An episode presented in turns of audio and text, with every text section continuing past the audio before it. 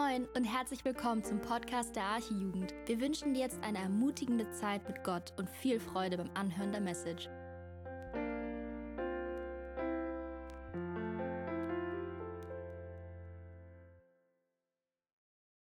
So, ja, einen wunderschönen guten Abend wünsche ich euch. Ähm, ich freue mich, dass ich heute auch nochmal hier predigen darf. Und zwar geht es heute um die Predigt mit dem Titel äh, Leben in der Wahrheit. Und wenn man so einen Titel hört, dann fragt man sich vielleicht als erstes so Fragen, was ist Wahrheit? Gibt es überhaupt die eine Wahrheit? Wie kann man wissen, was wirklich wahr ist? Und äh, das sind alles tief philosophische Fragen. Darüber kann man lange diskutieren. Und wir schauen uns heute mal, zumindest in Kurzformat an, was Johannes zu diesem Thema Wahrheit zu sagen hat. Und zwar schauen wir uns dafür den zweiten Johannesbrief an. Andi hat ja gestern den Abschluss des ersten gemacht und wir lesen jetzt den ganzen zweiten Johannesbrief. Äh, sehr langer Brief, wie ihr gleich sehen werdet, wenn ihr das nicht schon getan habt. 2. Johannes 1, Vers 1 gibt auch nur ein Kapitel und da steht, der Älteste an die auserwählte Frau und ihre Kinder die ich in Wahrheit liebe. Und nicht ich allein, sondern auch alle, welche die Wahrheit erkannt haben. Um der Wahrheit willen, die in uns bleibt und mit uns sein wird in Ewigkeit. Gnade und Barmherzigkeit und Friede sei mit euch von Gott, dem Vater und von dem Herrn Jesus Christus, dem Sohn des Vaters, in Wahrheit und Liebe. Es freut mich sehr, dass ich unter deinen Kindern solche gefunden habe, die in der Wahrheit wandeln wie wir ein Gebot empfangen haben von dem Vater. Und nun bitte ich dich, Frau, nicht als ob ich dir ein neues Gebot schreiben würde, sondern dasjenige, welches wir von Anfang an gehabt haben, dass wir einander lieben. Und darin besteht die Liebe, dass wir nach seinen Geboten wandeln. Dies ist das Gebot, wie ihr es von Anfang an gehört habt, dass wir darin wandeln sollen. Denn viele Verführer sind in die Welt hineingekommen, die nicht bekennen, dass Jesus Christus im Fleisch gekommen ist. Das ist der Verführer und der Antichrist. Seht euch vor, dass wir nicht verlieren, was wir erarbeitet haben, sondern vollen Lohn empfangen. Jeder, der abweicht und nicht in der Lehre des Christus bleibt, der hat Gott nicht. Wer in der Lehre des Christus bleibt, der hat den Vater und den Sohn. Wenn jemand zu euch kommt und diese Lehre nicht bringt, den nimmt nicht auf ins Haus und grüßt ihn nicht denn wer ihn grüßt, macht sich seiner bösen Werke teilhaftig. Ich hätte euch viel zu schreiben, will es aber nicht mit Papier und Tinte tun, sondern ich hoffe, zu euch zu kommen und mündlich mit euch zu reden, damit unsere Freude völlig sei. Es grüßen dich die Kinder deiner Schwester, der Auserwählten. Amen. Ich habe gerade schon gesagt, gestern hat Andi den Abschluss des ersten Johannesbrief gemacht. Jetzt haben wir heute den zweiten Johannesbrief, wenn man den so vergleicht, ist das vielleicht eher eine Postkarte so. Äh, der dritte Johannesbrief morgen ist auch kurz, den macht dann Niklas. Und dann sind wir mit den Briefen von Johannes auch schon durch. Ähm, während der erste Johannesbrief ein Brief an eine ganze Gemeinde war, gehe ich davon aus, es gibt da also unterschiedliche Meinungen, aber dass der zweite so wie auch der dritte Johannesbrief an eine einzelne Person geschrieben worden sind. Beim dritten ist das ganz eindeutig. Und hier redet er auch, wie wir gerade gelesen haben, davon, dass er ihn an eine Frau und deren Kinder schreibt. Es gibt einige Ausleger, die sagen, dass das äh, also ein Bild für äh, die Gemeinde ist und die Kinder irgendwie die Mitglieder in der Gemeinde sind. Tut, glaube ich, dem Inhalt an sich jetzt nicht wirklich was zur Sache, nur dass ihr das mal gehört habt. Ähm, ich glaube, dass es an eine einzelne Person geht. Auf jeden Fall ist es nicht eine Ergänzung direkt, einfach nur, dass ihm noch was eingefallen ist, sondern er schreibt nochmal einen neuen Brief. Ähm, und wie wir gerade gesehen haben, nutzt er in den ersten vier Versen fünfmal das Wort Wahrheit. Das heißt, irgendwie spielt es eine große Rolle. Und äh, er schreibt, dass er ähm, sie in Wahrheit liebt, genau wie alle anderen, die die Wahrheit erkannt haben. Er schreibt ja auch um der Wahrheit willen, er segnet sie und grüßt sie mit in der Wahrheit und mit Liebe. Und außerdem freut er sich sehr, dass einige ihrer Kinder in der Wahrheit wandeln. Ähm, man könnte auch sagen, in der Wahrheit leben. Damit sind wir beim Titel dieser Predigt. Und wir lesen sehr ähnliche Verse im dritten Johannesbrief. Das kommt, wie gesagt, morgen, wo wir in Vers 4 dann lesen, ich habe keine größere Freude als die, zu hören, dass meine Kinder in der Wahrheit wandeln, beziehungsweise in der Wahrheit leben. Jetzt ist die Frage, was bedeutet das, in der Wahrheit zu leben? Und ich habe ganz klassisch, klassisch drei Punkte, äh, so wie auch viele andere vor mir, und habe mir gedacht, äh, ich schließe mich hier mal an. Anscheinend wurde das hier auf der Freizeit immer so gemacht. Ich bin ja nicht die ganze Zeit dabei gewesen, dass ich von vorne an mal meine Punkte sage. Der eine oder andere Punkt kommt euch wahrscheinlich bekannt vor, aber Johannes schreibt es hier nochmal. Deswegen möchte ich auch darüber predigen. Und zwar ist der erste Punkt, dass wir einander lieben sollen, dass wir Gott lieben sollen oder seine Gebote halten sollen ähm, und dass wir Irrlehre oder Verführer oder den Antichristen, wie es hier genannt wird, ja hassen sollen, könnte man eigentlich sagen. Und dass wir ihn verstoßen sollen, dass wir nichts mit Irrlehre, mit dem Verführer zu tun haben wollen. Und bevor wir uns diese Punkte dann im Einzelnen anschauen, möchte ich nur ganz kurz mal äh, darüber reden, was Johannes denn meint, wenn er hier von Wahrheit redet. Und da können wir uns einfach sein Evangelium angucken, wo zum Beispiel in Johannes 14, Vers 6 steht, ein sehr bekannter Vers. Jesus spricht zu ihm, ich bin der Weg, die Wahrheit und das Leben. Niemand kommt zum Vater als durch mich. Oder auch drei Kapitel später in Johannes 17, Vers 17, heilig sind, äh, heilige sie in deiner Wahrheit, dein Wort ist Wahrheit. Jesus sagt selbst von sich, dass er die Wahrheit in Person ist. Und äh, er hat uns gezeigt, wie wir eigentlich ein vollkommenes Leben in Wahrheit führen, wie das aussieht, ein Leben in Wahrheit zu führen. Und ähm, unser Ziel ist es, ihm ähnlicher zu werden. Das heißt, wenn wir davon reden, dass wir in der Wahrheit leben wollen, geht es eigentlich darum, dass wir unser Leben an Jesus orientieren. Lesen wir auch in Epheser 5, Vers 2, wo es auch darum geht, dass, dass Jesus unser Vorbild ist. Wir wollen ihm nachahmen. Und außerdem sagt er, dass Gottes Wort die Wahrheit ist. Das bedeutet, dass alles, was in der Bibel steht, die ganze Bibel von der ersten bis zur letzten Seite, ist wahr und ist Gottes Wort und es sind keine Fehler da drin. Wir sollen uns die Bibel als quasi unser Handbuch für unser Leben nehmen. Wir müssen die Bibel lesen, um zu wissen, was Wahrheit ist, denn in der Bibel steht die Wahrheit. Die Wahrheit ist auch das, was verbindet, was uns hier eint. Das ist der gemeinsame Nenner, den wir hier haben. Wir haben das gestern gehört. Jeder, der glaubt, dass Jesus Christus, äh, dass Jesus der Christus ist, der ist aus Gott geboren. Das ist das, was uns verbindet. Das ist das, was Johannes mit der Frau verbindet, der hier schreibt, mit der Familie. Dass er sagt, wir sind in, in Wahrheit verbunden. In Wahrheit zu leben bedeutet also im Allgemeinen, dass wir äh, uns die Bibel als Vorbild nehmen dass wir versuchen, Jesus nachzuahmen, weil Jesus die Wahrheit ist und weil Gottes Wort Wahrheit ist. Und zwar vollkommen. Und was auch wichtig dabei ist zu verstehen, ist, dass die Bibel hier einen Absolutheitsanspruch erhebt. Die Bibel ist auch die einzige Wahrheit. Und das ist etwas, was heutzutage in der Welt sehr schwer angenommen wird, wo es so heißt, ja, das ist, ist ja schön, dass es für dich wahr ist. Aber das, das können wir so nicht stehen lassen, sondern die Bibel sagt, es ist die einzige Wahrheit. Alles andere, was der Bibel widerspricht, was Gottes Wort widerspricht, kann nicht Wahrheit sein. Und wir lesen jetzt im, Johannes, im zweiten Johannesbrief ein paar Punkte, wie das praktisch aussehen kann. Das ist keine, ich müsste die ganze Bibel durchpredigen, wenn ich alles, alle Aspekte hier nennen will, aber ich will das betonen, was Johannes in seinem zweiten Brief betont, wie einige praktische Punkte aussehen, wenn wir in, in der Wahrheit leben wollen, wenn wir in der Wahrheit wandeln wollen. Und wie schon gesagt, einige Punkte haben wir hier schon mehrfach gehört.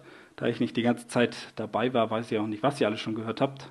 Das macht es mir vielleicht ein bisschen leichter, dass ich nicht das Gefühl habe, dass ich mich die ganze Zeit hier nur wiederhole. Aber wenn wir uns Vers 5 angucken, dann lesen wir ihn da, und nun bitte ich dich, Frau, nicht, als ob ich dir ein neues Gebot schreiben würde, sondern dasjenige, welches wir von Anfang an gehabt haben, dass wir einander lieben.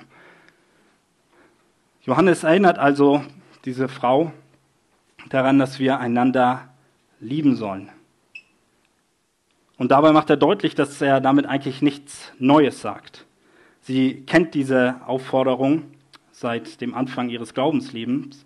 Und äh, man könnte sich fragen, warum, ist er, warum er das hier nochmal schreibt. Und wenn wir uns so den ganzen Brief angucken und uns so ein bisschen die Hintergründe anschauen, dann äh, sehen wir, dass er später ähm, oder dass zu der Zeit häufig Prediger von einer Gemeinde zur anderen gegangen sind, auch die Apostel, und sie haben die Gemeinden besucht und haben in den Gemeinden gepredigt.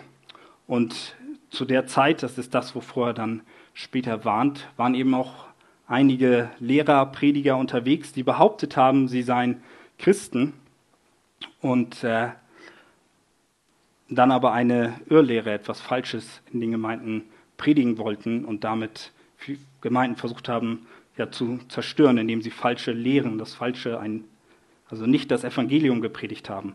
Und was damals auch sehr üblich war, war, dass diese Wanderprediger, nenne ich sie mal, in den Häusern, in den Familien von den Gemeindemitgliedern, wie zum Beispiel von dieser Frau, aufgenommen worden sind. Sie haben in den Häusern der Christen gewohnt und die Christen waren auch dafür bekannt und sollten sie auch sein, dass sie ja viel Nächstenliebe haben, dass sie gastfreundlich sind, dass sie Leute gerne aufnehmen. Es war damals unüblich, in Herbergen zu bleiben. Das waren eher, äh, wenn es welche gab, gefährliche Orte und man versuchte sie zu meiden.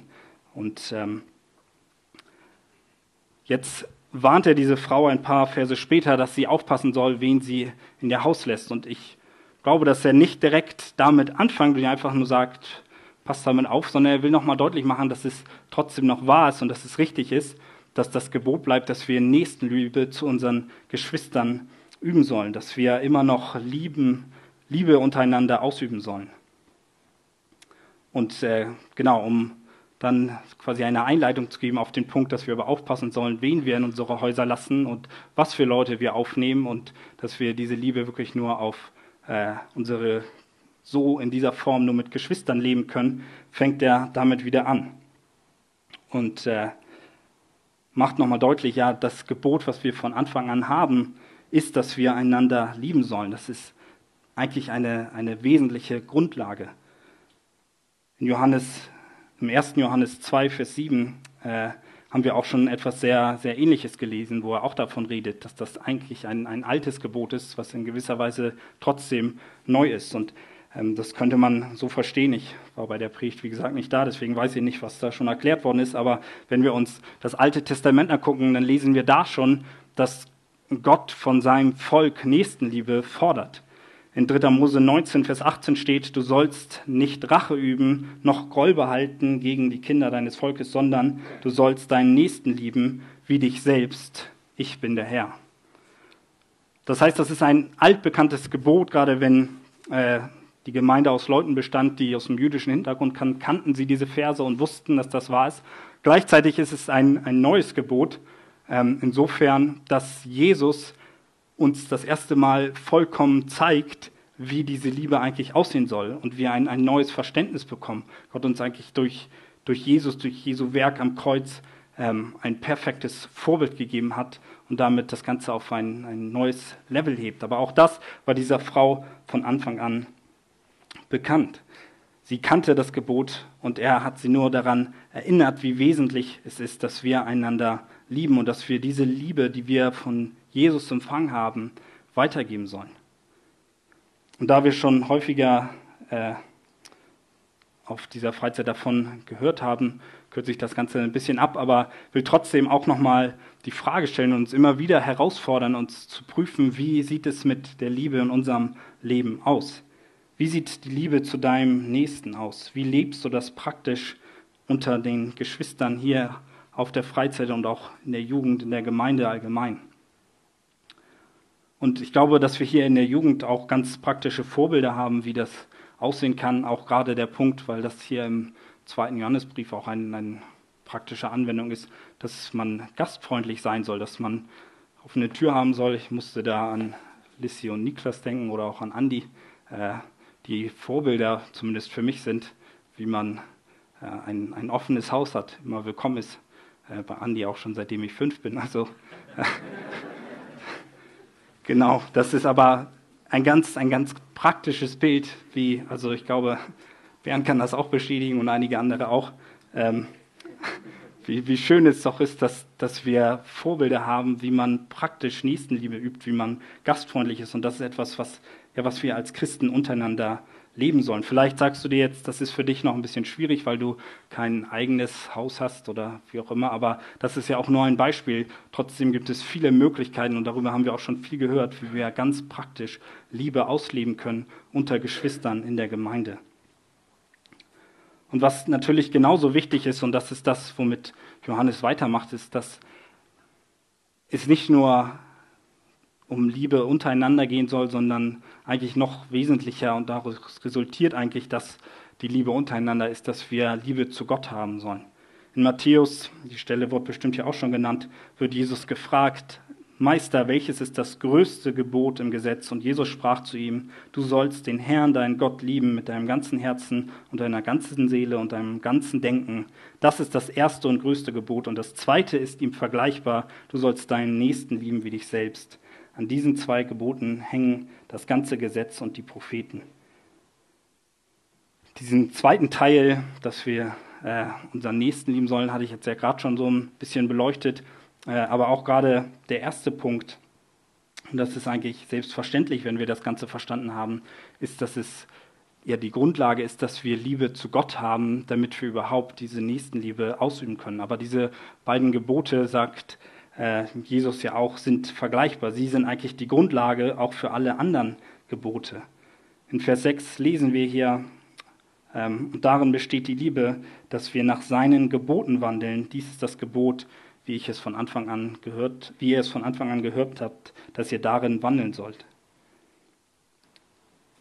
Diese Liebe untereinander zeigt sich darin auch, oder auch zu Gott zeigt sich darin, dass wir in seinen Geboten wandeln.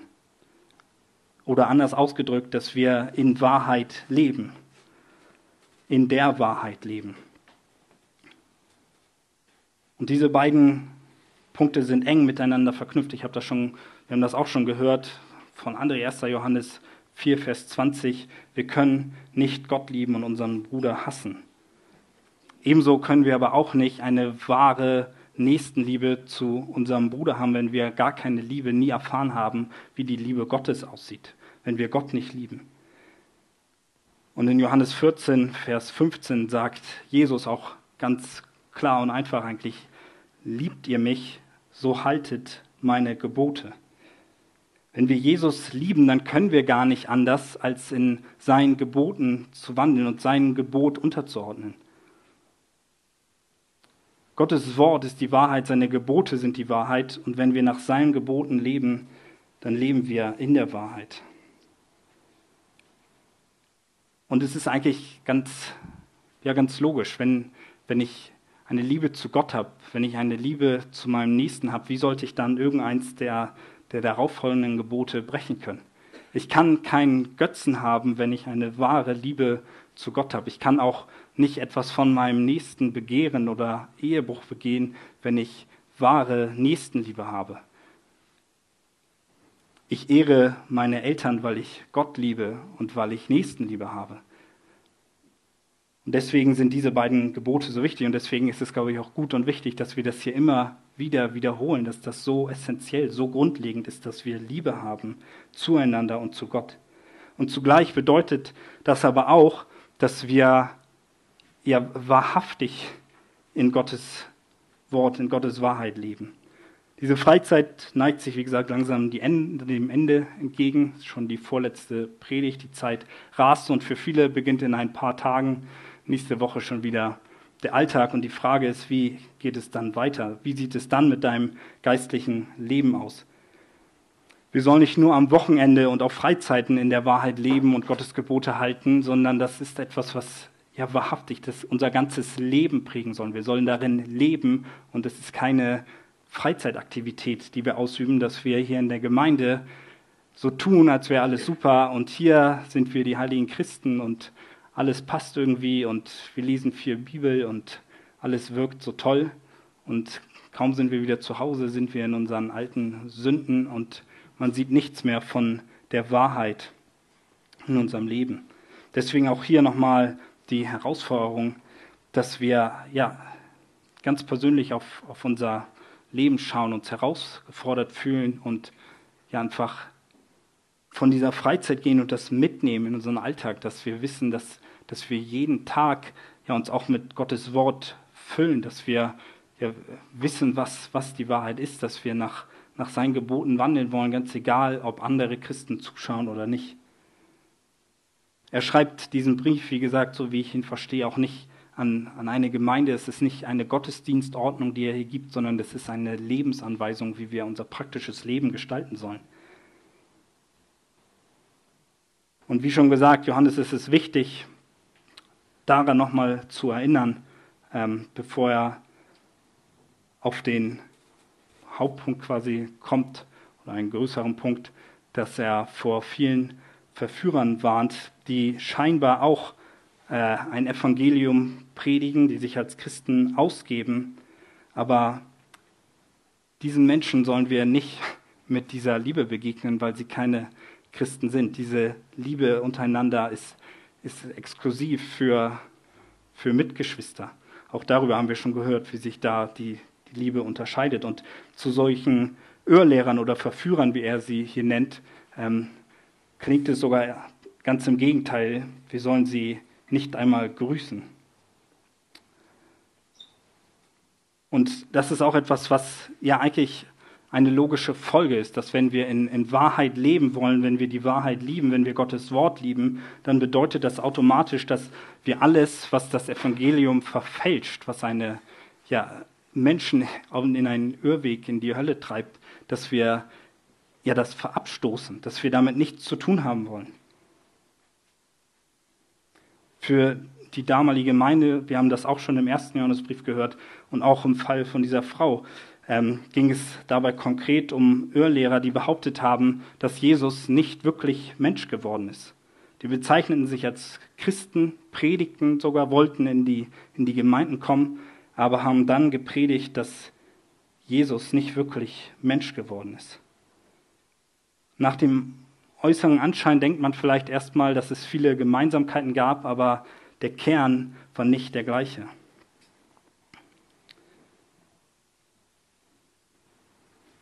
Und auch hier äh, finde ich es interessant zu sehen, dass, dass es nicht nur eine Warnung an eine ganze Gemeinde ist. Es ist nicht so, dass wir jetzt nur darauf achten sollen, welche Leute lassen wir bei uns in der Gemeinde von der Kanzel predigen, sondern es geht auch darum, welche Leute lässt du in dein Haus hinein. Was hörst du dir privat für Input an? Was hast du für, für Quellen?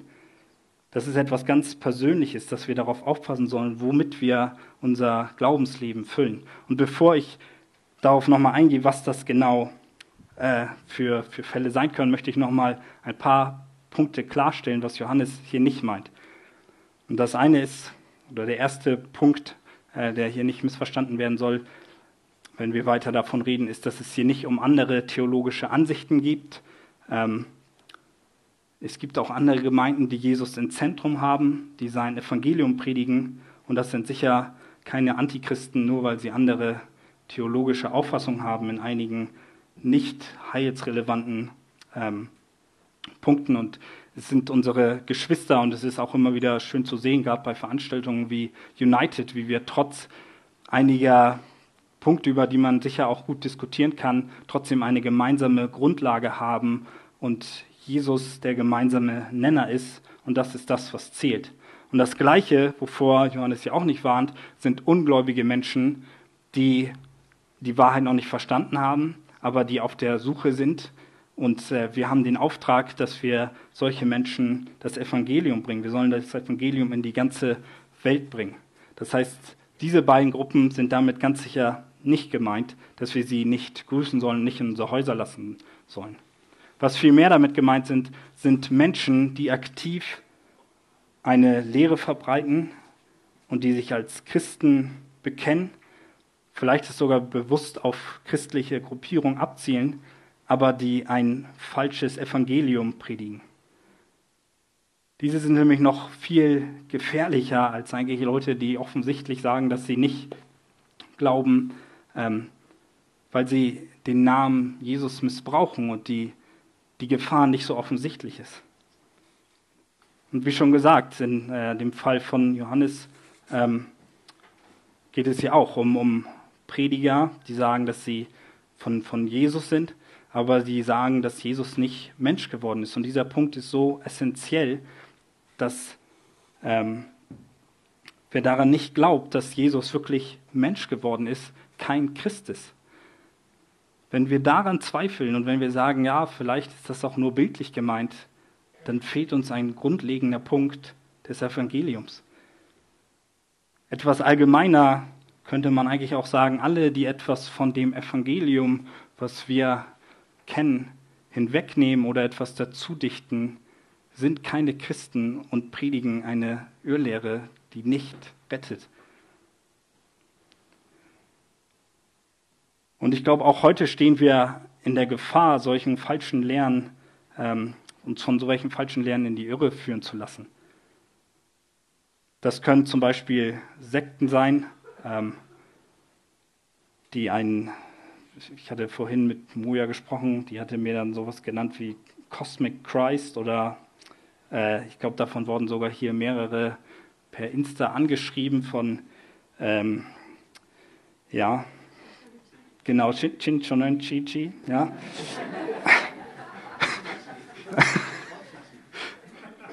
Sorry, der Name ist echt schwierig, aber das ist, das ist so ein doofer Name. Das, bei so einem ernsten Thema eigentlich. Weil diese Menschen schreiben bewusst christliche Gruppierungen an, äh, Leute, die, die eigentlich schon mit dem Glauben in Kontakt sind und verbreiten aber ein, ein falsches, eine falsche Lehre. Sie führen Menschen in die Irre, gerade Christen oder auch ähm, ja, die Zeugen Jehovas. Es gibt viele weitere so welche Gruppierungen. Wir müssen aufpassen, wem wir Glauben schenken, weil es im ersten Moment vielleicht so klingen mag, als würde das alles ganz okay sein. Und äh, gleiches gilt auch für, ja, für Liberalismus in, in unserer evangelischen Kirche, in unserem Land, die eine Allversöhnung predigen. Sie leugnen teilweise die Auferstehung, also es sind alles einzelne Gemeinden. Sie tolerieren Sünde. Sie geben Menschen das Gefühl, dass es ausreicht, zu versuchen, ein gutes Leben zu führen, um gerettet zu werden. Sie bezeichnen sich dabei sogar als Christen. Aber eigentlich befinden sie sich auf dem direkten Weg in die Hölle. Und äh, wenn wir mal, wir haben noch die Zeit, Lukas 17, Verse 1 bis 2. Keine Netzwerkverbindung. Hm. Jemand eine Bibel? Internet, das ist die Gefahr moderner Technik. Ja,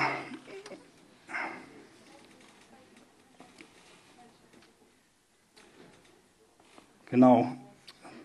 Ähm, genau, dieser, dieser Vers kam ja, weil, äh, jetzt muss ich eine, eine kleine Story erzählen. Wir haben einen befreundeten, ähm, befreundeten Missionar, einen, einen Inder, der in, äh, in England lebt und der von seinem Aussehen eben ja, aus Indien kommt. Und der war in einer Gemeinde in England, die Story hat er uns mal erzählt, kam in der Vorbereitung. Ähm, und naja, der Pastor in der Gemeinde hatte gedacht, dass er äh, ein, ein Hindu ist und kam dann nach dem Gottesdienst auf ihn zu und hat angefangen zu erzählen, ja, deine Glaubenseinstellungen sind auch richtig und hat gar nicht gefragt, was er so glaubt und hat gesagt, das ist, wir kommen alle in den Himmel und das ist alles toll und wir sind alle miteinander verbunden.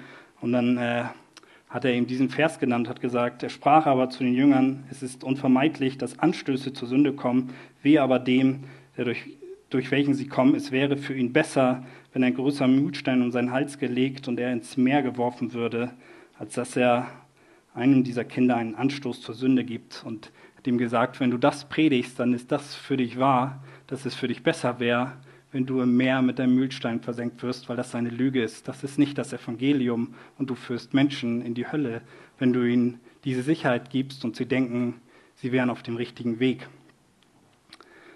Ähm,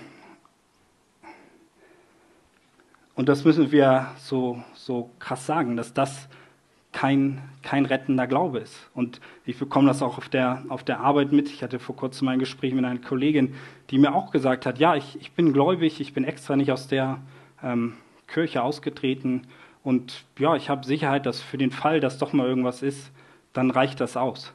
Das wurde mir so beigebracht in meiner Kirche. Und ich war schockiert, weil ich gedacht habe, wie kann man so angelogen werden? Sie denkt wirklich, sie wäre Christ und sagt, ja, im Alltag hat sie nichts mit Religion zu tun und mit Jesus will sie sich eigentlich auch nicht mehr beschäftigen. Aber sie glaubt, sie wäre Christ und würde irgendwie, wenn es sowas gibt, in den Himmel kommen, weil sie Mitglied in der Gemeinde geblieben ist. Dabei ist die Bibel eigentlich ganz klar, wenn man sie dann lesen würde. Zum Beispiel Apostelgeschichte 4, Vers 12, wo es heißt, und es ist in keinem anderen das Heil, denn es ist kein anderer Name unter dem Himmel der Menschen, den Menschen gegeben, in dem wir gerettet werden sollen. Nur durch Jesus, nur durch ihn können wir gerettet werden. Und damals war es, wie gesagt, so, dass die, die Prediger mussten von Ort zu Ort ziehen, um in die Häuser zu kommen und um in die Gemeinden zu kommen.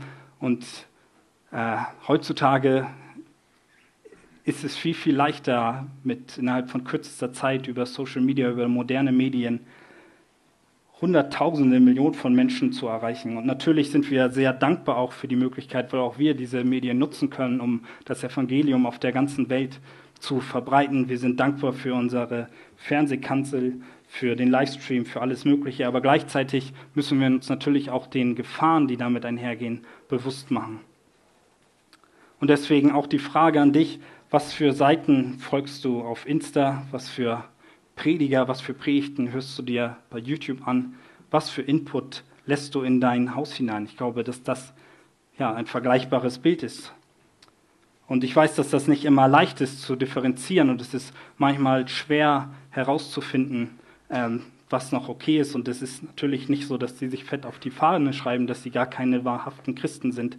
Aber wir sollten es prüfen und sollten vorsichtig sein, wenn wir nicht genau wissen, was das für Prediger sind. Und ähm, ganz einfache Fragen, die wir da stellen können, auch die sind nicht vollständig, aber die sind mir in den Sinn gekommen. Das erste ist, ist, ist Gottes Wort die Grundlage? Wenn das nicht der Fall ist, wenn die Predigt nicht auf Gottes Wort fundiert ist, sondern auf Meinungen, dann hört lieber nicht hin, weil Gottes Wort ist die Wahrheit und nicht menschliche Meinung. Genauso wie die Frage, ob Jesus als Gottes Sohn gepredigt wird, ob er Gottes Sohn ist, der Mensch geworden ist, der 100% Mensch und 100% Gott ist und war. Wird daran geglaubt, dass Jesus wirklich gestorben und dass er wahrhaftig auferstanden ist? Wird man allein durch den Glauben an Jesus gerettet oder muss man vielleicht etwas hinzutun? Und wenn irgendetwas davon von nicht der Fall ist, dann sollten wir uns ganz stark davon distanzieren, weil das nicht der Wahrheit entspricht. Die Bibel ist da ganz eindeutig. Auch wenn wir Galater aufschlagen, können wir auch noch mal kurz Galater 1 äh,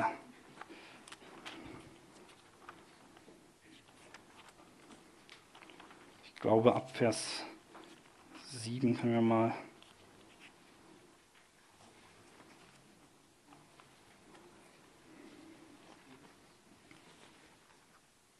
Lesen. Galater 1. Ähm, lesen wir mal ab Vers 6. Mich verwundert oder mich wundert, dass ihr euch so schnell abwenden lasst von dem, der euch durch die Gnade des Christus berufen hat, zu einem anderen Evangelium, während es doch kein anderes gibt, nur sind, während es doch kein anderes gibt, nur sind etliche da, die euch verwirren und das Evangelium von Christus verdrehen wollen. Aber selbst wenn wir oder ein Engel vom Himmel euch etwas anderes als Evangelium verkünden würde, als das, was wir euch verkündet haben, der sei verflucht. Wie wir es zuvor gesagt haben, so sage ich auch jetzt wiederum, wenn jemand euch etwas anderes als Evangelium verkündigt, als das, welches ihr empfangen habt, der sei verflucht. Das sind ziemlich krasse Worte, die, die Paulus hier verwendet, aber es ist so, es macht so deutlich, dass wir das Evangelium brauchen. Nur durch das Evangelium werden wir gerettet und durch nichts anderes. Und jeder, der etwas daran verdreht, etwas hinzutut, ein falsches Evangelium predigt, der der sei verflucht. Der führt euch auf einen falschen Weg. Deswegen seid, seid wirklich vorsichtig und wir müssen uns damit sensibilisieren, was wir ja in unsere Herzen lassen. Und was dabei natürlich extrem wichtig ist, damit wir äh, das erkennen. Wir, es gibt keine Formel, wo wir das einfach abchecken können, aber ähm, gerade wenn wir sowas hören, wie ernst die Lage hier ist, ist es wichtig, dass wir überhaupt wissen, was die Wahrheit ist. Und deswegen ist es so entscheidend, dass wir uns mit Gottes Wort in erster Linie füllen. Auch hier im persönlichen Leben, nicht nur am Wochenende, sondern wir sollen täglich sein Wort lesen, weil das die Wahrheit ist. Und um zu wissen, ja, wie, wir, wie wir leben sollen, wie wir falsche Lehren erkennen, müssen wir die eine wahre Lehre kennen und die steht in diesem Buch. Und deswegen möchte ich euch auch hier ermutigen, dass ihr zwar auf dieser Freizeit auftanken könnt, hier habt ihr viel Input, aber dass ihr danach wirklich dran bleibt, dass ihr täglich euch mit Gottes Wort füllen lasst. Und äh, zum Abschluss möchte ich auch noch mal einen, einen Punkt bringen, dass es manchmal nicht mal eine, eine andere Person ist, die eine andere Person, genau. Es muss nicht unbedingt immer eine, eine andere Person sein, direkt ein Prediger, der uns eine, eine falsche Lehre versucht einzureden oder beibringt, sondern ich glaube, manchmal stehen wir in der Gefahr, dass wir uns selbst Dinge einreden und Gottes Wort verdrehen und dass der Teufel das auf uns abgesehen hat. Ähm, und er will Gottes Wort genauso verdrehen wie, wie diese Irrlehre und er nutzt das. Und äh, das hat er schon im Garten Eden getan und er tut es immer noch. Und er will uns ähm, einreden, dass wir, dass wir nicht so wie wir sind vor Gott kommen können, dass wir nichts wert sind, dass wir etwas tun müssten, um äh, irgendwie noch eine Chance zu haben, vor Gott zu bestehen, dass wir uns anstrengen müssten und sonst wären wir verdammt und ähm, ja, vielleicht aber auch in die andere Richtung, dass es schon okay sei, dass wir Sünden rechtfertigen. Und äh, ja, es ist einfach ein, ein innerer Kampf, den wir haben, wo falsche Lehren versucht werden, uns, uns einzureden. Wir haben das so viel gehört, wie Leute hier mit Selbstzweifeln zu kämpfen haben. Äh, wir haben das so häufig gehört, wie Leute hier innerliche ja, zerbrochen sind, sich selbst als nichtig fühlen, das Gefühl haben, sie, sie seien nichts wert, sie haben, das Leben hat keinen Sinn. Aber auch das sind ja Irrlehren, die uns versucht, der, der Feind einzureden. Und wir sollten konsequent vorgehen und uns immer wieder an der Wahrheit festhalten. Und nur mal ein ganz paar Beispiele, was uns die Wahrheit Gottes Wort verkündigt, ist zum Beispiel, dass du ein Kind Gottes bist, dass du ein, ein Schaf Gottes bist und er seinen Schafen nachgeht, dass Güte und Gnade dich dein Leben lang verfolgen werden, so wie wir es in Psalm 23 leben und dass du wertvoll bist in Gottes Augen, dass du wunderbar gemacht bist. Ja, und auch das haben wir in 1. Johannes 3, Vers eingelesen. Du bist ein, ein Kind Gottes, ein Kind des Höchsten. Und das sind Wahrheiten, die Gott uns in seinem Wort gibt und die uns ermutigen dürfen, gerade wenn wir ja so am Zweifeln sind, ob das irgendwie wirklich stimmt, wenn wir Ängste haben. Wir haben das auch gestern so, so deutlich von, von Wolfgang gehört. Wir dürfen sagen, hab, hab keine Angst. Auch das ist eine Wahrheit, die uns hier gegeben wird. Wir müssen uns nicht fürchten, weil Jesus alles bezahlt hat. Und die Frage ist, glaubst du diesen Wahrheiten? Lebst du in diesen Wahrheiten? Bestimmen diese Wahrheiten dein Leben? Und diese paar Punkte, die ich gerade genannt habe, das ist nur ein kleiner Ausschnitt von einem riesigen Schatz, den wir in diesem Buch haben. Die Bibel ist voll von solch wunderbaren Versprechungen. Und auch Johannes schreibt zum Ende von seinem Brief, dass er eigentlich noch viel, viel mehr zu sagen hätte. Er sagt, er würde es lieber äh, persönlich tun, er möchte persönlich dahin kommen, weil es einfach so, ja, so, so viel gibt, was er noch erzählen könnte. Und die Bibel ist ein lebendiges Buch. Es ist das lebendige Wort Gottes. Und selbst wenn du sie dein, dein Leben lang studierst, wirst du nie an den Punkt kommen, dass du sie zu Ende studiert hast, sondern du wirst immer wieder neu etwas in diesem Schatz erkennen. Und ich glaube, das können gerade auch Wolfgang und Gertrud oder alle Älteren unter uns äh, können das bestätigen, dass, dass Gottes Wort so, so reichhaltig ist. Wir werden es nie zu Ende begriffen haben, wie groß Gottes Herrlichkeit ist. Und selbst wenn wir unser ganzes Leben nur damit verbringen, würden wir am Ende würde es so sein, als würden wir einen, Becher voll Wasser begriffen haben im Vergleich zum Ozean. Es wäre nur ein winziger Teil, weil Gott so viel größer ist. Er ist voller Wahrheit und deswegen beschäftige dich mit der Wahrheit. Lässt dich ermutigen von, von Gottes Wort. Lass dich von ihm leiten, so wie es auch in Psalm 25, Vers, Verse 4 und 5 heißt. Und damit komme ich zum Schluss. Herr, zeige mir deine Wege und lehre mich deine Pfade. Pfade. Leite mich in deiner Wahrheit und lehre mich, denn du bist der Gott meines Heils. Auf dich harre ich alle Zeit. Amen.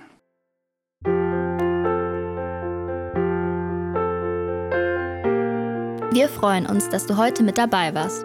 Wir als Archijugend sind fest davon überzeugt, dass Gott auch heute durch sein Wort spricht und hoffen, dass du ihn durch diese Predigt besser kennenlernen konntest. Weitere Beiträge von uns findest du auch auf unseren Social Media Kanälen oder unter archijugend.de. Bis dann, tschüss!